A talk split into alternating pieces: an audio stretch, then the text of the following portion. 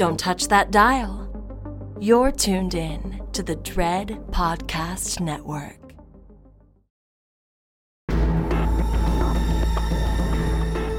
You are now listening to Postmortem with Mick Garris, where the most influential voices in horror cinema will spill their guts to the renowned horror director, writer, and producer. Now, here's your host, Mick Garris. From Nice Guy Productions World Headquarters overlooking the glamorous San Fernando Valley, I'm Mick Garris, and this is Postmortem. It's time for a little bit of celebration. Everyone within and without the film industry has been doing a lot of hand wringing about the state of theatrical distribution and movies in general, including me. The trend has been for the studios and exhibitors to place all their bets on big budget comic book movies and horror franchises, pretty much eliminating any screen space that might have otherwise provided room for original movies with a unique personal cinematic point of view.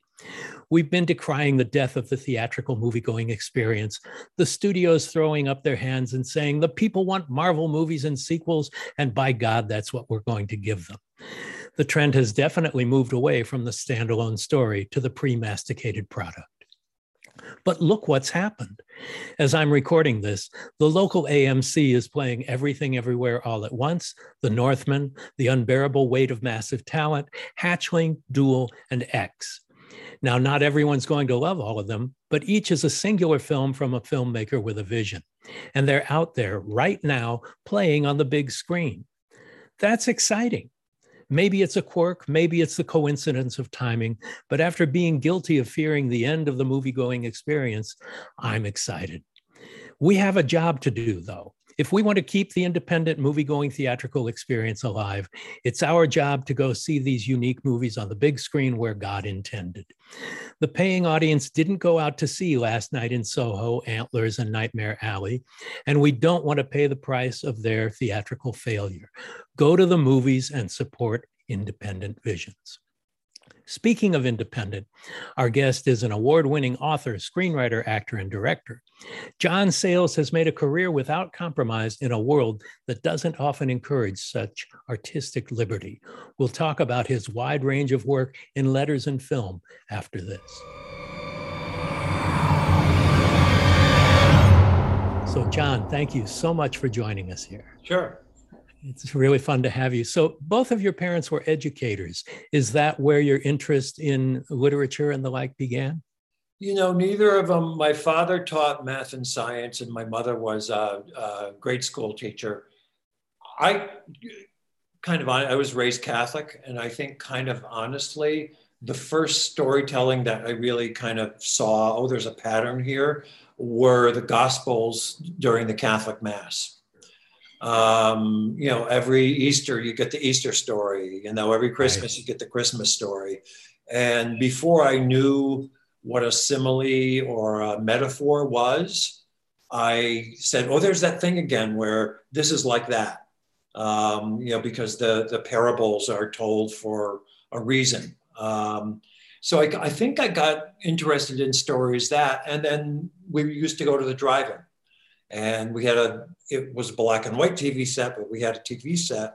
And so i started you know i certainly um, saw more television movies than i read stories or books but i did read stories or books fairly early at the same time including things that were way over my head that i understood as much as i understood. And if the story was good it didn't matter that i wasn't getting a lot of it. Well, you also got a BA in, in psychology. Um, tell me about that and how that led you perhaps into writing stories, a fiction of your own.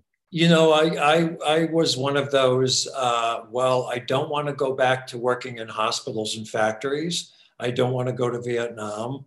So I mm. guess college is a good option. And um, it, at the college I went to, um, there was a science requirement and I had kind of hit the wall with science while I was in high school.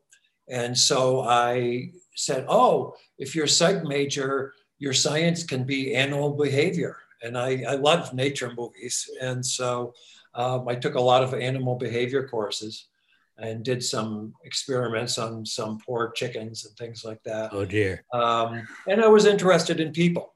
Um, So, so I psychology kind of fit. I wasn't a great student. I, I got I was a C C student, which is what you needed to do to stay in school and not just enough out. to keep out of the draft. Yeah. yeah, yeah. And so, you know, if I took a writing course and got an A in it, I could take another course and get a D in it, and it would average out nicely. yeah, I, I, definitely handicapped my college experience, uh, but I did get to read a lot of novels, which I, even though I didn't take English classes or literature classes, I would go to the library. I know I've heard of this guy, I've heard of this guy, and I started at A, and by the time I graduated, I had gotten to M or N uh, so I, there's some still some big gaps in my knowledge, and um, they showed a lot of movies on campus, and so I, I saw a lot of movies. Uh, there was a guy there who taught. Uh, he was a Henry James scholar, and I never took any of those courses, but he he was really into movies. Named um, Charles Thomas Samuels, who wrote a good book called Encountering Directors. Uh, interview book with with some great directors and he, in uh, January, they had a winter study program, and I took that a couple times. So in, in one month, we saw all of Ingmar Bergman's movies, including wow. the ones before he really knew what he was doing uh-huh. the movie. So you, you kind of saw him learn the trade. Um, and then another year, it was a, a, mixed bag of, of people. And so you got to see these movies and then the day later, he would go through them and freeze frame, and you'd talk about kind of craft. You know, how, how did this person do this? Wow. Which was great, you know, in, in that, you know, there, there was not even a drama major at this college. So there certainly wasn't a film major, but to be able to kind of think about things in that kind of detail was great. Yeah, we're pretty much contemporaries. So when I went to school as well, there weren't really uh, many film classes, uh, yeah. more than maybe film appreciation at the time, but certainly not the craft of making them. And almost no books. You know, right. I, I, remember when I went to work for Roger Corman, he gave me a film book, and it was by Siegfried Kracauer or something like that. It was very theoretical, and it wasn't helpful at all. Well, we're going to jump into the Corman thing, and we may as well do it now. Um, uh, you had started writing fiction. Your first book was Pride of the Bimbos, mm-hmm. got a lot of attention. How did that? First of all, did you have a plan to move into filmmaking, or did you plan to be an author? Um, I had I had uh, ganas. I, I had uh, I, I, I thought it would be a great thing if I could do that. Um, and I knew that there were some uh, people who wrote their way into a directing job, John Huston being one of the most prominent of those. Yeah. And I thought, well, maybe that'll be my way in. Um, I had acted in theater and directed in theater. So I had worked with actors, and I thought that, well, that, you know, unlike film school graduates, I had actually had some experience working with actors. Um, and so it was kind of something in my head. So when I had to sell my second novel, um, I was acting in a summer stock theater company, and I didn't have time to go and negotiate with a, you know, a publisher or whatever. And um, a guy who played poker with a friend of mine said, "Oh, John Sayles, I'm I'm a I'm a literary agent. You know, give me his phone number." And uh, he called me up and he had a nice deep voice. I didn't realize that he, he looked like he was 13 years old. Um, and he sold my second novel. And, and as a prelude to that, he said, Oh, by the way, our literary agency has a deal with uh, a film agency on the West Coast. And um, if we sell your book, it's automatically going to be represented as a movie property by the Ziegler agency in Los Angeles. And I said, well, give me the give me their phone number, you know, to, contact to Hollywood. I didn't know anybody in Hollywood. Right. Um, and I called them up and they said, oh, well, send us an example of something you've written, a screenplay.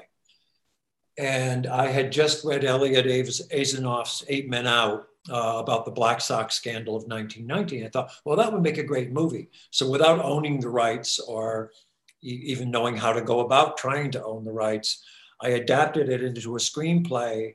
I sent it out to the Ziegler agency, and it turned out that Everett Ziegler, the head of the company, had been the literary agent for that book 25 years earlier. Wow. So he calls me up straight and he says, Okay, kid, you did a great job. You're never going to get to make that fucking movie. There's a curse on it. People have tried over the years, but you did a good job. Come out here and we'll see what we can do. And ironically, you proved him wrong years later. 11 years later, it yeah. into a wonderful movie. Yeah, not to interrupt the course of this story. But. Yeah, and then uh, so I came out, they assigned me an agent, uh, Maggie Field, and really only a couple months after uh, we came out, she called me up and said, Well, there's a rewrite for a Roger Corman movie called Piranha, which I figured has got to be a Jaws, you know, spinoff. You want it, you got it. And what had happened is that Frances had read a couple of my short stories in the Atlantic magazine, given them to Roger, and he said, Oh, we, we should see if we can hire this guy. And then she found out, oh, he's already out here in Hollywood. You know, right. um, so it was a nice serendipity in that way.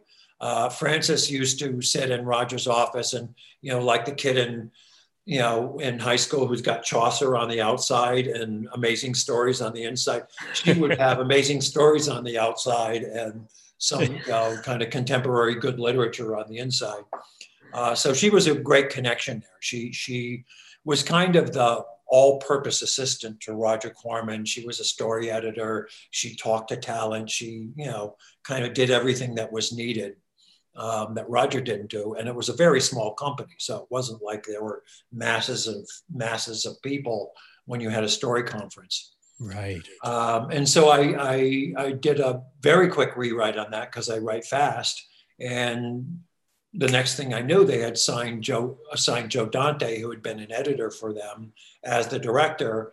And I think we talked over the phone, um, and I did a rewrite based on that talk, which was mostly do you know how little money I have to make this? yes, exactly. You know, and I did a little, uh, um, you know, rewriting for that. And then uh, they invited me to the set to um, uh, do a cameo, but mostly because uh, in the Roger had wanted something like Jaws, where there's a big opening of something.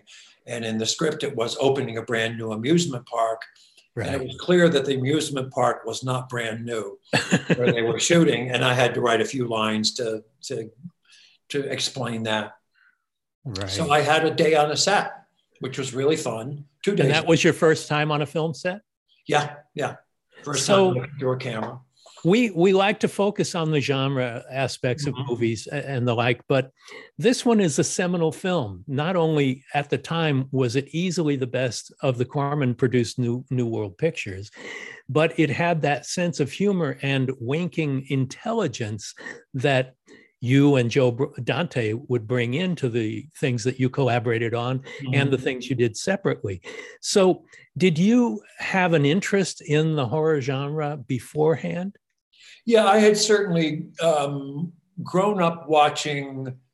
I would say creature features um, yeah. more than horror movies. You know, this this is a monster movie. Yeah. Um, uh, so I had seen all of those um, Japanese-made uh, movies, the the kaiju and Mothra and and Godzilla and the Attack of the Mushroom People and stuff. You know, dubbed uh, yeah. and sometimes with the back of somebody's head that looked like a Japanese actor, and then some American actor thrown in, you know, later on by Joseph E. Levine. And I like those movies. And um, and then I'd seen a, you know most of the classic American horror movies, um, and and had a fondness for them as well. Um, so I, I, I knew the genre fairly well and the structure of the genre fairly well. So you know, I just realized coming into Piranha um, that, that, that there is this, you know, kind of uh, template, which is we, the audience, get to see it's shadowy and you don't really get to see the monster, but you see, you hear the screams. Right. Uh, and then the next time uh, your hero and heroine see the monster, but nobody will believe them.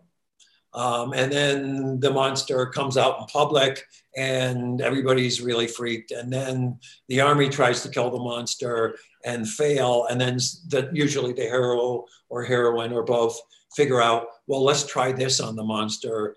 and it either kills the monster or sends it back in for the to the ocean for the remake, you know, or the right. Um, and so I, w- with that, I just figured, well, piranha live in rivers, and I've got a straight line. So they they go in here, they're heading for this, you know, summer camp or whatever it is at the end. Um, I've got to have some twists and turns in the middle. Right. Um, so so just structurally, I really understood what I was doing and I had a fondness for the genre. And also for the genre, occasionally there was some humor in the genre, not yeah. always on purpose. Um, and then the perfect you know partner for that is Joe Dante, who understands the tone of horror movies well enough. I, I, think you know the the humor in Piranha is closer to the humor in some of the Hammer horror movies, the remakes of some of the classics that they did, which always had a little bit of a tongue, tongue in cheek. Right. That they can be funny and scary at the same time if you don't go campy.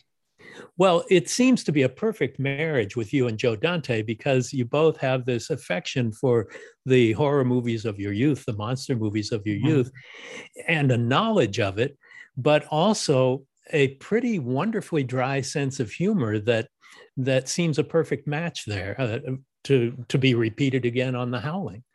Yeah, I think I think one thing that I brought to it is that um, b- because of their low budgets and because of the time that they were made, uh, most horror movies don't bring in the media, and I right. I just felt like okay, by now um, people who are in a horror movie have seen horror movies, and, yes. and so it's going to be a little more self conscious, and they're they're they're going to be a little less likely to do the stupid things that people did in the earlier ones. Uh, but also, how are you going to keep the media out of this? You know, um, they're so desperate for any kind of story that if a giant alligator shows up, you know, you, it'd be hard to get near the alligator because there'd be so many people with cameras and microphones around it, um, trying to exploit it and get, you know, juice up their ratings. Um, so, so I brought some of that to it, and then um, Joe, besides really knowing, I think, uh, you know, he got a lot of training making, you know, editing Corman films on how do you build a pounce? How do you build, you know, suspense and su- surprise and those kind of things. Um, he, he really understood that kind of tone that you can hit and kind of keep. So it's still, you're still worried that people are going to get eaten um, right. even if it's some of it's been funny along the way, you, you have to take the monster st- seriously, even if you don't take the whole thing solemnly. There's also a deflection that humor provides as well. Joe seems to like to make fun of something before the audience does and yeah. then have it twist around like Alfred Hitchcock would set you up with a laugh and end with strangling you. Yeah. Yeah. I mean, the, uh, you know, that for instance, um, there's not much overt humor in Wes Craven movies. Right. Um, what Wes did better than anybody is okay, it's going to jump on us now. Uh, oh, no, it didn't. Just going to jump on us now. No, it didn't. And, and it jumps on you just when you jump. I mean, right. he could he could have you walk through a room where something was dangerous, and you could never quite know when it was going to pounce, and he'd he'd get you every time. He was so good at that. Um, but that tone you know, to be able to mix that tone the way that Joe did in The Howling yeah. with the funnier stuff, um, that's a real talent. Well, and then going, uh, staying with the Roger Corman school, along comes Battle Beyond the Stars, which is something quite different. Uh, you know, mm. first Piranha was the Jaws ripoff, then Battle Beyond the Stars was the Star Wars ripoff.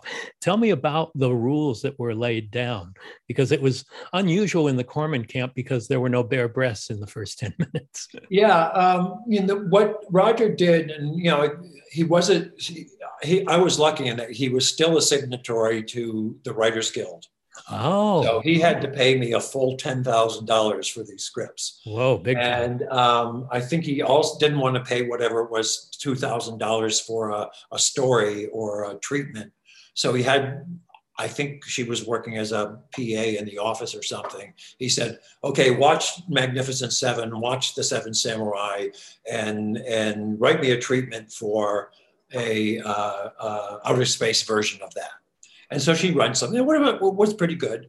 And then Roger took that to me and said, okay, I want you to make this into a screenplay. And, um, you know, you've seen those movies and, and, and it should have that kind of bunch of characters and they each have their own skills and they're going to save some planet or some people from destruction from the bad guys. But you can go wild with the science fiction.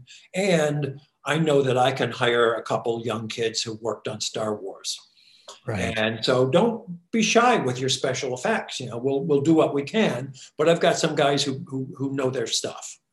Um, and he had just bought the lumber outlet in Venice. Oh yeah. Um, so so as I was sending in draft, and it wasn't that many drafts, it was maybe three drafts altogether. Um, they would say things like, "Yeah, I know you're writing in camera direction now, but but panning." If we pan too much, we see lumber. Literally, we, we yeah. have not gotten all the lumber out of this place, and the sets really can't be that big. Yeah, this was like a Home Depot lumber yard yeah. thing, and yeah. uh, and Roger bought it and turned it into the New World Studios. And I don't quite understand why, but um, at some point they said, "Well, when the bad guy, the Malmori, you know, fighters show up, have them be in groups of three. Right for some reason, the photographic process they were doing, three was the perfect number for this. So I always would say a trio of, you know, Morai fighter fighters chase them, you know, around the Death Star or whatever. Um, and what I realized is that what what kind of held the, the the source movies together, the Magnificent Seven and the Seven Samurai, um, some of it was this idea of this is our last go round. You know, we're, we're, we're going to become museum pieces and we have these skills and there's really not much of a market. So we're taking dimes instead of dollars now from these. And, and you know what, we're kind of doing it for the hell of it, you know, because this is what we do.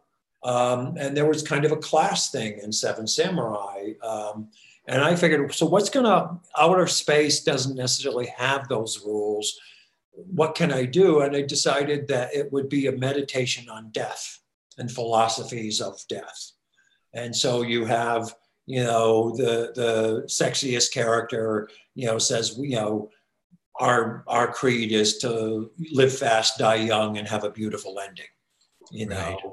And then there's the, the the characters who are facets of a group like a like an ant colony and they're all over the, the universe and everything that they see the whole the whole sees so they're just having adventures all over the place but they can't stand pain so if they're about to be tortured or something they just end themselves they're just a couple cells like dandruff right, you know? right. and so they have a very very very long view of life and death and then the bad guy wants to be immortal, but he's doing it by replacing himself piece by piece. Uh, right. You know, there's there's a head in a box. Originally, it was going to be a brain in the box that had a speaker to it. You know, another guy who he, he can't. He's not ambulatory anymore, but he's still alive. You know, so each of the characters has this different, you know, relationship with with death, and that gave me a kind of thematic glue for what I wrote. And then when it came out, you know, there were there were creatures that I wrote one way that came out another way because of usually expense. Uh, right. Uh, but they yeah. actually didn't change the, the the, the writing very much. Um, and then uh, James Cameron worked on it. You know, he kind of got pushed up to being semi-production designer, art director. Uh, James Horner's first big score was for that yeah. Roger recycled for several movies. yes, but it's a beautiful orchestral uh, score. Yeah. So it was really a fun movie once once they made it, and then there were things like um, getting Robert Vaughn, who'd been in The Magnificent Seven, to, to right. reprise that character basically, and you know George Peppard, who in in real life would be happy to have a gin and tonic in hand at all times. You know, brought that business into the story. So you know, they, they were very creative with it. Uh, Jimmy Murakami, I never met. He was an animator before he did this feature, and I only right. talked to him on the phone once. And then I talked to somebody in the production department one other time. So I never visited the set. Um, but he had this, you know, not big budget to do really a pretty ambitious movie. Very, uh, yeah. Really couldn't move the camera very much in his exteriors because the sets couldn't be very elaborate. So I thought they, with what they were given, they they did a really terrific job of it. Well, for the budgetary level that New World worked on, um, the the quality was pretty amazing because he did give opportunities to really talented new young filmmakers, yeah. Special effects creators, all of these people, and they they gave so much more than they were paid for, including yes, and, and and Roger mostly stayed out of their way. Um, right. As long as you stayed on time and on budget, um, and uh, it was always good to be the B picture. So if Roger was working on Avalanche and you were working on something else, you know, he was busy. Yeah. Um, and uh, but he didn't micromanage. You know, he really said, "Here's your job. Here's the script. Don't don't you know stray too far from it. Here's your budget. Here's your time. Make a good picture.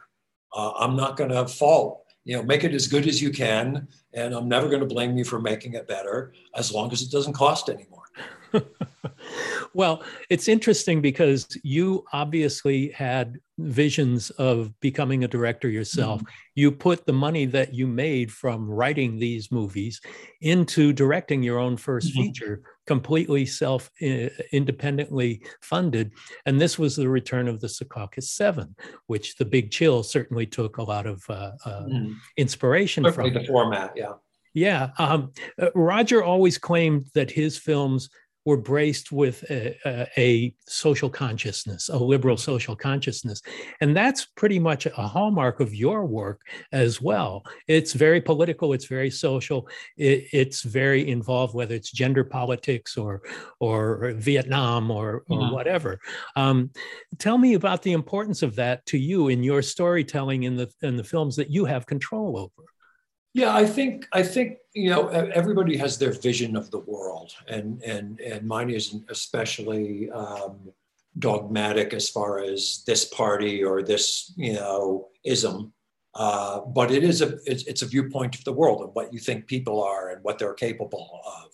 Um, in the case of Corman movies, one of the things that Roger I think was very good at is he realized most of my audience are young people and they love rebels and they love people who you know stir up the status quo and fight against the the man you know against the the um, you know the official story.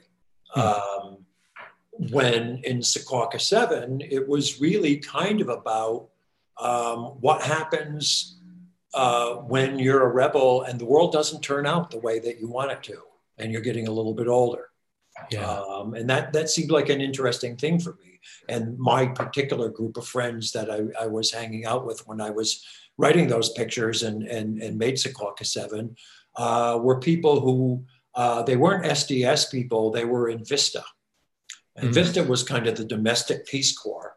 So there was something a little less um, abstract and ideological about their their activism and much more going into a neighborhood and saying okay what's the problem here?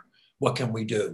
You know may, may you know like in the peace corps often i know kids who go to the peace corps and what they did was they built a public toilet or a well right. you know and which isn't particularly ideological but it's something that people needed you know. Right, right. very often it might be a you know english as a second language program that they set up or even a you know a, a night basketball program or something but vista was very practical at the same time that it was progressive.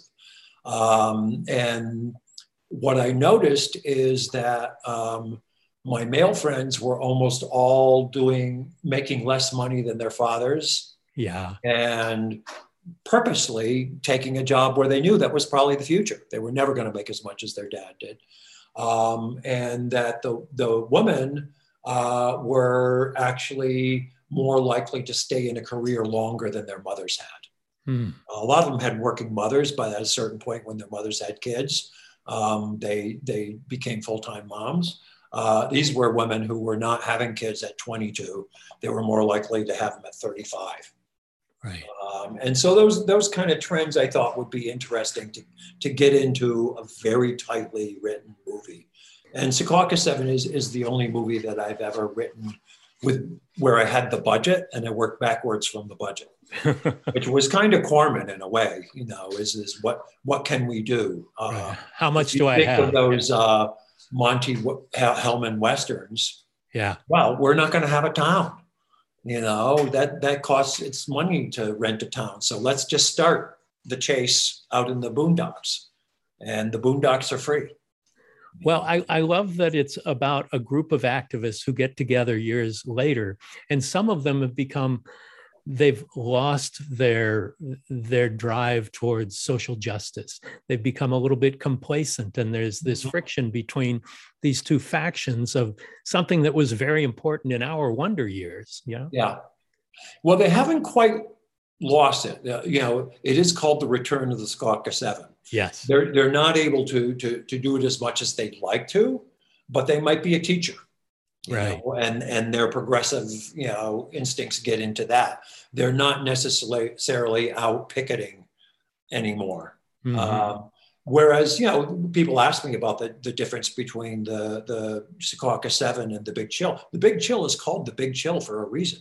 It's yeah. definitely about people who are realizing they've lost their, their idealism or maybe never had it in the first place. It's a very, you know, different in that way movie, Yeah. um, which I, I liked quite a bit. Um, but I think it's it was also just kind of, oh, most of my friends are about to turn 30.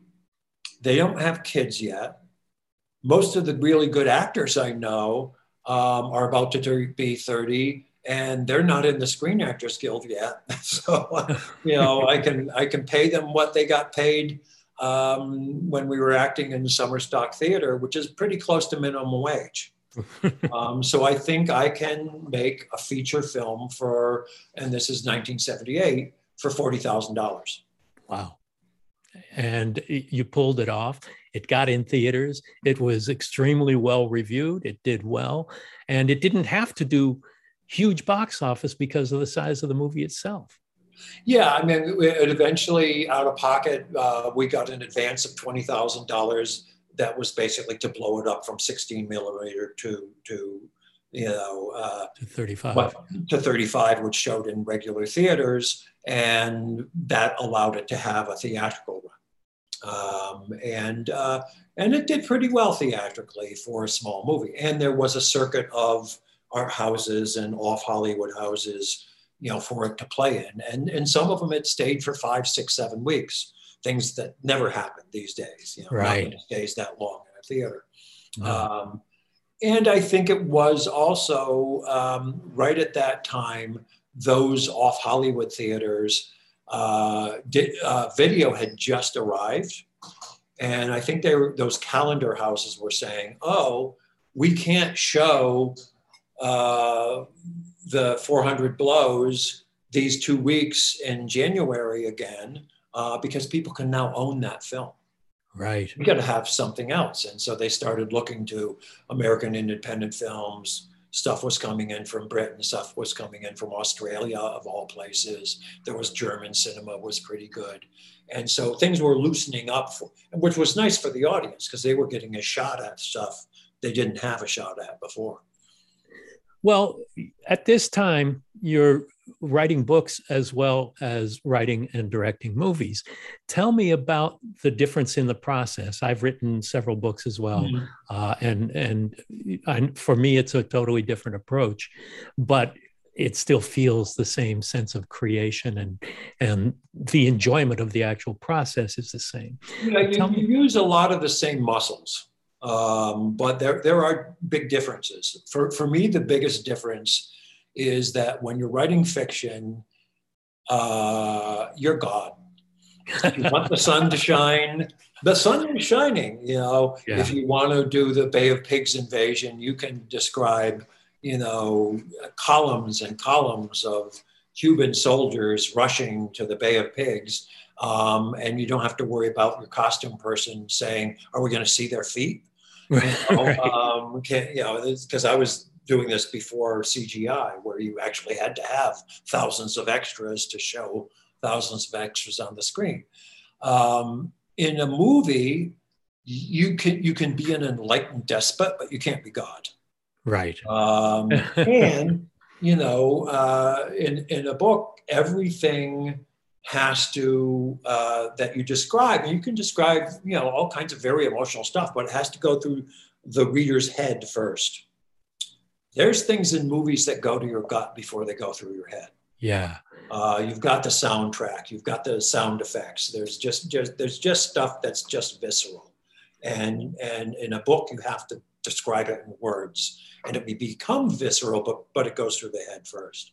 Richard Matheson once Richard Matheson once said to me, uh, and I bring this up a lot, is that film is external and books are internal. Yeah, yeah, um, and you know, and I I I write very much like you're watching a movie in that I don't do a lot of internal monologue for my characters. I write what they say, what they what they say, and what they do, and you have to figure out what's going on in their head, pretty much.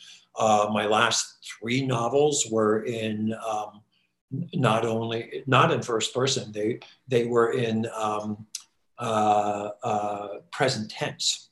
Ah, movies wow. tend to be, you know, much right. more than than literature but um, you write you write it alone. Eventually, down the line, you may have an editor. I've sometimes had editors on my books and sometimes not. And what they are for me are really good readers. And I ask them, don't tell me what you think of it. Tell me what you understood or didn't understood.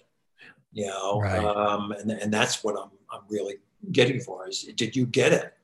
Um, but a movie you make with all these other people and so you don't have to do all everything. You have to suggest everything or, you know, talk to that person later on. But you've got all these people who do things that you can't do, or they do them better than you can do.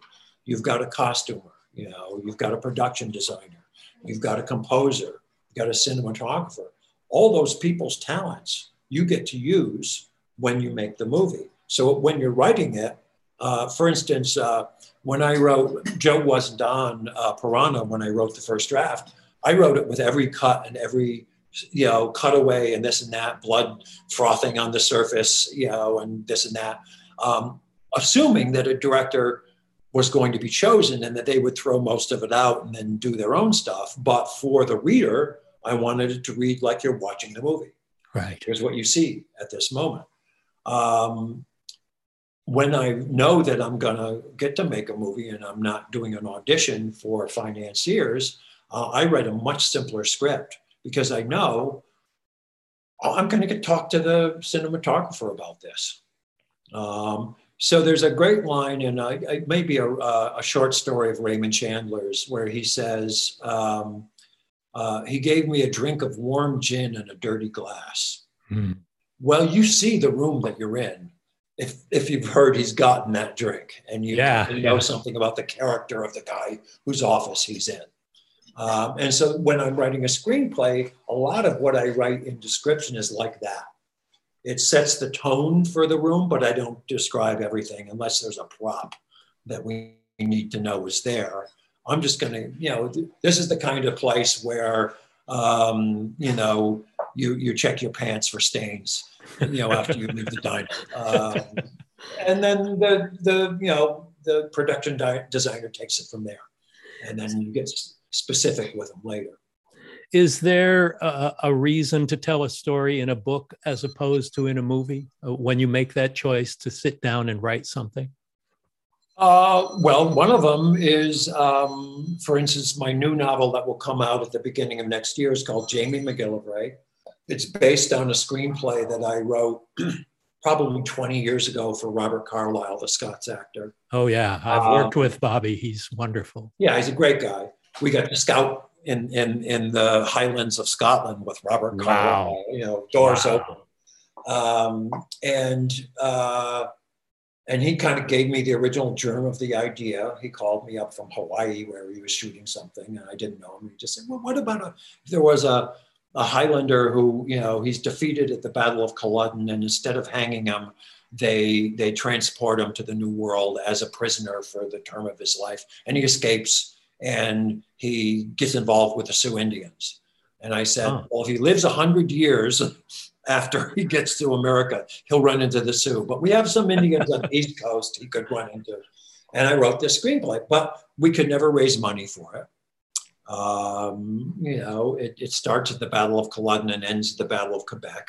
You know, I, you know, I, I think the most expensive movie I ever made was eight million dollars. Um, and but when I wrote the novel, I could do all those things. Plus, it's an 800 page novel now. I could expand. Wow. Yeah. Wow. So that's one of the reasons. It's for scale and just practical practicality. You know, this is something I can get away with in fiction that I don't think I'll ever be able to get away with on film. Well, you seem to be very well versed and interested in history. So many of your films are uh, period pictures. Mm-hmm. Um, uh, is that something that came out of education or just uh, reading? Uh, I, I, think I came out of the story part because uh, I never took history class. yeah. Um, but when I when I have gotten interested in things, uh, kind of similar experience. While I was in college, I read "Bury My Heart" at at um, Wounded Knee. Yeah, I think it's Vine Deloria wrote it, and each chapter is a different, you know, Indian nation's interaction with the the the, the invaders, you know, right. the white people who came in. And as I read it, I said, I've seen this movie. I may have seen two versions of this movie, and this is a better story. Even if I like the movie, this is a better story than the one in the movie. What actually happened is more complex and interesting. And that's that started getting me hooked on well, what was the real story? What really happened? Um, what are the anachronisms in the movie besides just that Charles Bronson is Polish. He's he's a Cherokowski, but he's not really an Indian. Um, you know, why why couldn't we tell this story? And so a bunch of my things have been just just stumbling on some bit of history and thinking, wow, I've never seen that movie. Yeah, starting with Eight Men Out. Yeah, yeah, Eight Men Out. Um, Matewan is based on a real incident. You know, um, and it's just like, oh, how come I've never seen that? Our, our movie um, uh, uh, limbo, um, you know, is partly I got interested in what went on in Alaska. Uh, our movie Amigo is about the Philippine American War. There have been three movies made about the Philippine American War in America, and that's a war that we won. How right. come? You know, what what what makes us uncomfortable about the Philippine American War? You know, well, it was an imperialist war, and we betrayed the the promise that we made to the Filipino people. So it's not something we're that proud of. Um, the other two movies that were made about the Philippine American War, there's not a single Filipino in them. Huh. Um, so in, in, in one of them, I think it's called The Real Glory, which is kind of, they took, um, they took the, um, what's the Rudyard Kipling one? Um, Gunga Din. They took the gun oh, in plot, put it in the Philippine insurrection, and the evil Datu um, is played by, by a guy who came from the Moscow Art Theater. Oh, great. And he does a wonderful job with the Texas dirt on and everything, right. but he's not Filipino, you know.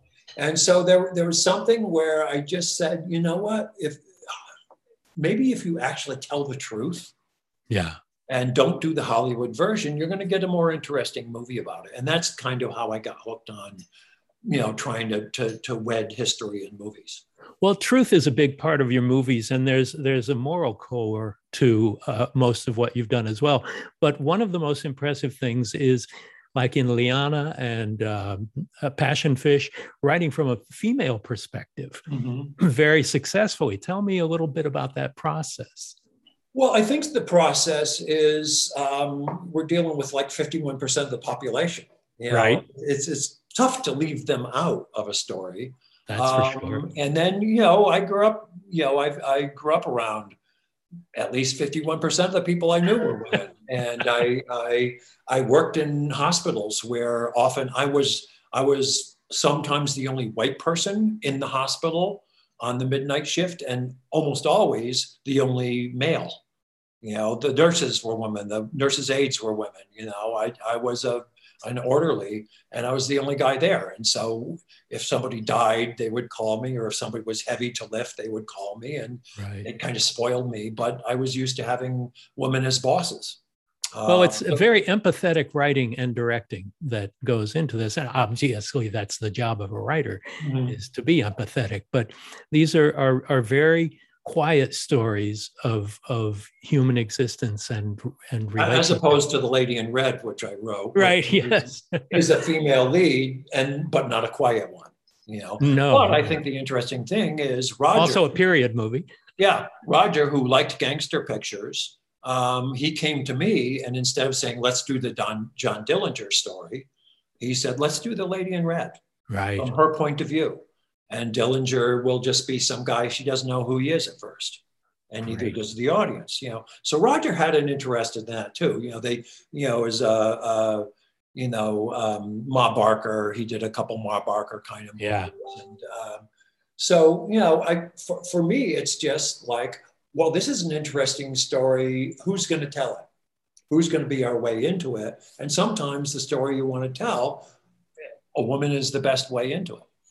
Right. Now, speaking of telling a story, I'd love to hear about Night Skies, which mm. eventually became E.T. in a very cuddly form. Night Skies was a horror movie. Mm-hmm. So, yeah, um, I was hired uh, after a couple things I'd done, um, and Steven Spielberg was going to produce this movie. Uh, it had a couple a couple names. Watch the Skies was one of them. Uh, right. Uh, Night Skies was another one and it was going to be directed by Ron Cobb, who was oh, a wonderful yeah. cartoonist, and he he worked on. When I met him, he he was not. Uh, I think he was born in America, but lived in Australia for years and was a cartoonist there.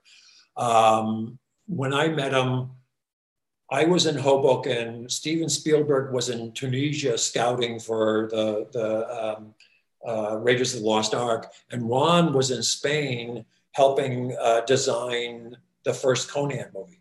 So right. of course we had to meet in Paris, which was great. free ticket to Paris. Um, and uh, Ron had some wonderful ideas and, and drawings and stuff like that. Um, and it kind of got to this point where uh, I think Steven was at um, Columbia and I don't know if we had a deal at Columbia, but where people were just kind of un, uncomfortable with, uh, we, we we have our own science fiction movie. Right. Um, and so I wrote something that was, I always thought of it as um, drums along the Mohawk with not Indians attacking the people in the stone house, but um, ETs. And it was based on uh, research that Steven Spielberg had done for Close Encounters. So I encountered the Men in Black in that, you know, research. And uh, there's one incident where this farm family had been attacked, and it was kind of, you know, about the time when there were a lot of cattle mutation, uh, mutilations. Um, so I kind of wove all that together, and so it's a kind of, uh, you know, um, besieged family story. And at the end of it, there's one ET who is fascinated by their autistic child and kind of makes a bond. And he's the only ET who's not nasty. and so they ditch him at the end, they leave without him. Um, and then uh, they didn't get much traction with that. And Steven went on, you know, and made Raiders. And he had this idea of, I think he looked at that script and said, well, what, what, what about that ET story? I was working on directing and, and uh, uh, uh, Lianna, and I, he went to Melissa Mathison. And, and I have to say, because I've been in a lot of these Writers Guild things where there's multiple writers on it, and they send you this is our shooting script. Right. And you know, as a writer for hire, you know this. Most scripts you get are bad or have big yes. problems. You know, yeah. and so I read the script and I said, "This is terrific." Yeah. Um, but the only you know thing that I did was probably the the first sentence, you know, and then it goes off on its own tangent. So I just said, "Yeah, yeah, nice job, good luck with it." I thought, "Oh, Steven's gonna make a nice little Disney movie," um, and it turned into ET. Um, yeah. So it was a nice situation of feeling like, okay, you know, there was a little spark, and if it led to a great movie, terrific. Um, but it was fun to work on and, and, fun to work with. You know, I had a couple story conferences with uh, Steven Spielberg. Kathy Kennedy was around um, as a, I think, really an assistant at that point. She wasn't right. producing yet, and and with Ron Cobb. Yeah, Ron was such a great underground cartoonist before he became a yeah. designer on Alien and other yeah. things like that. Um, my, my, most but, interesting uh, WGA uh, credits thing was I had uh, worked on The Mummy when Joe Dante was going to direct it and did right. a couple scripts for it. And then Joe stepped out of it. And then it got made, I thought, very well. And they sent me the, the, um, the screenplay for that. And I immediately saw, okay, you know, yeah, there's a guy with bandages wrapped and there's sand, and you know, but this isn't really my work, so I'm not going to ask for credit. Um, you know, and, and, and stuff that we both took from the original movie. Um, but the list, because they tell you all the other authors who've worked on all the other screenwriters, there were 13 writers on it, including George Romero twice. And including me. I rewrote, yeah, George, I rewrote George's script and I was going to direct it. And then Clive Barker was going to direct it. And yeah.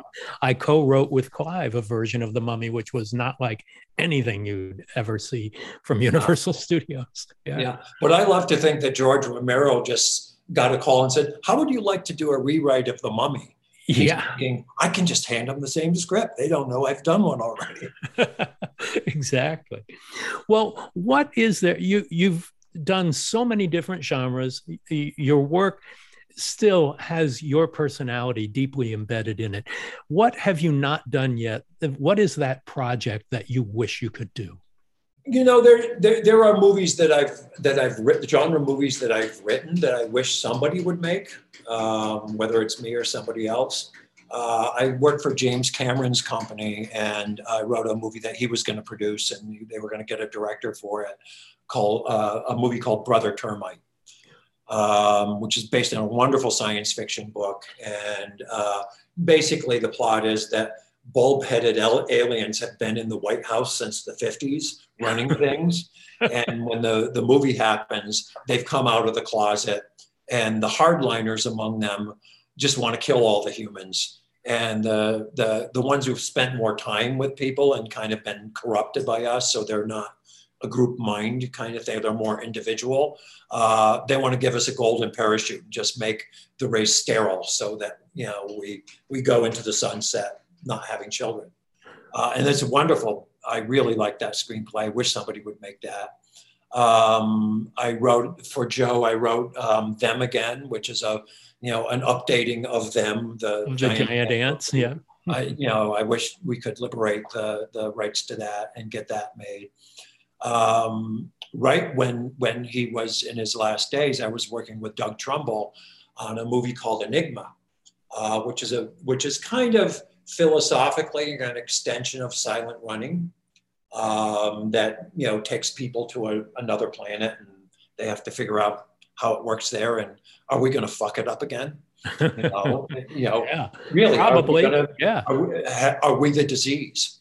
Yeah um, and uh, and that would be a great movie. I really like the script of that. So what I, about I as a director? What about as a director? Is there something that one i was going to co-direct with doug oh wow um, you know if it got made um, I have a Western right now called uh, I Pass This Way that we're trying to, you know, kind of small Western that I'd like to make. I have a, a movie um, that would be very low budget, uh, set in a Chicago bar, um, just a neighborhood bar on the night of the 1968 Democratic Convention. Oh wow! So it starts out with you know these kind of guys and they're watching the TV and oh it's getting kind of heavy out there, and then people start coming in and say what is, what's that smell? And it's tear gas, and then eventually cops are chasing young people into the bar and they kind of have to make a stand. So it's like a, a one set movie. I'd love to be able to make that. Fantastic. Uh, I have a script that's set at the Carlisle Indian School in 1890. I've got a, you know, I've written over 100 scripts, so I've got yeah. a lot of these things standing yeah. Uh, yeah. I, I well, the diversity, your creative diversity is really wonderful. And to see you work with ease in so many different genres and with so many different kinds of characters, whether it's Brother from Another Planet or it's Lianna or it's mm-hmm. Passion Fish or it's Eight Men Out. And it, it's really an amazing resume.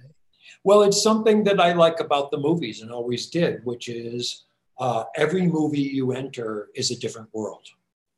And it may have a lot to do with this world, or it may have a lot to do with post-war Italy, you know, really crunchy post-war Italy, or it may be a fantastic world. And a good movie tells you the rules pretty quickly. You know, okay, do the rules of physics apply?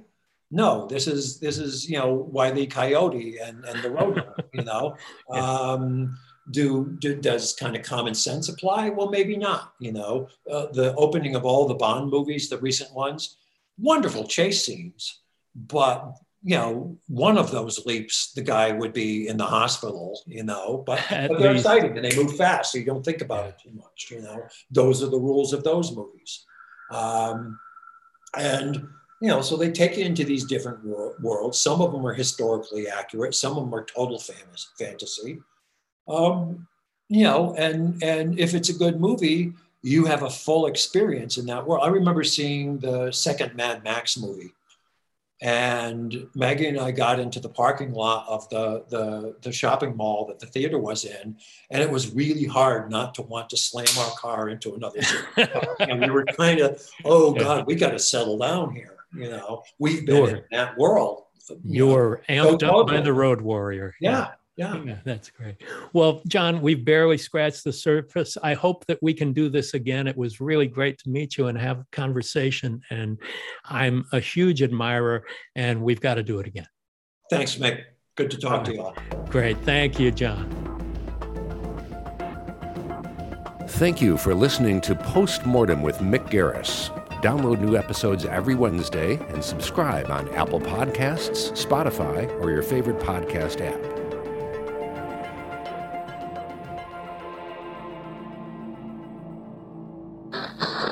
Thank you for listening to the Dread Podcast Network.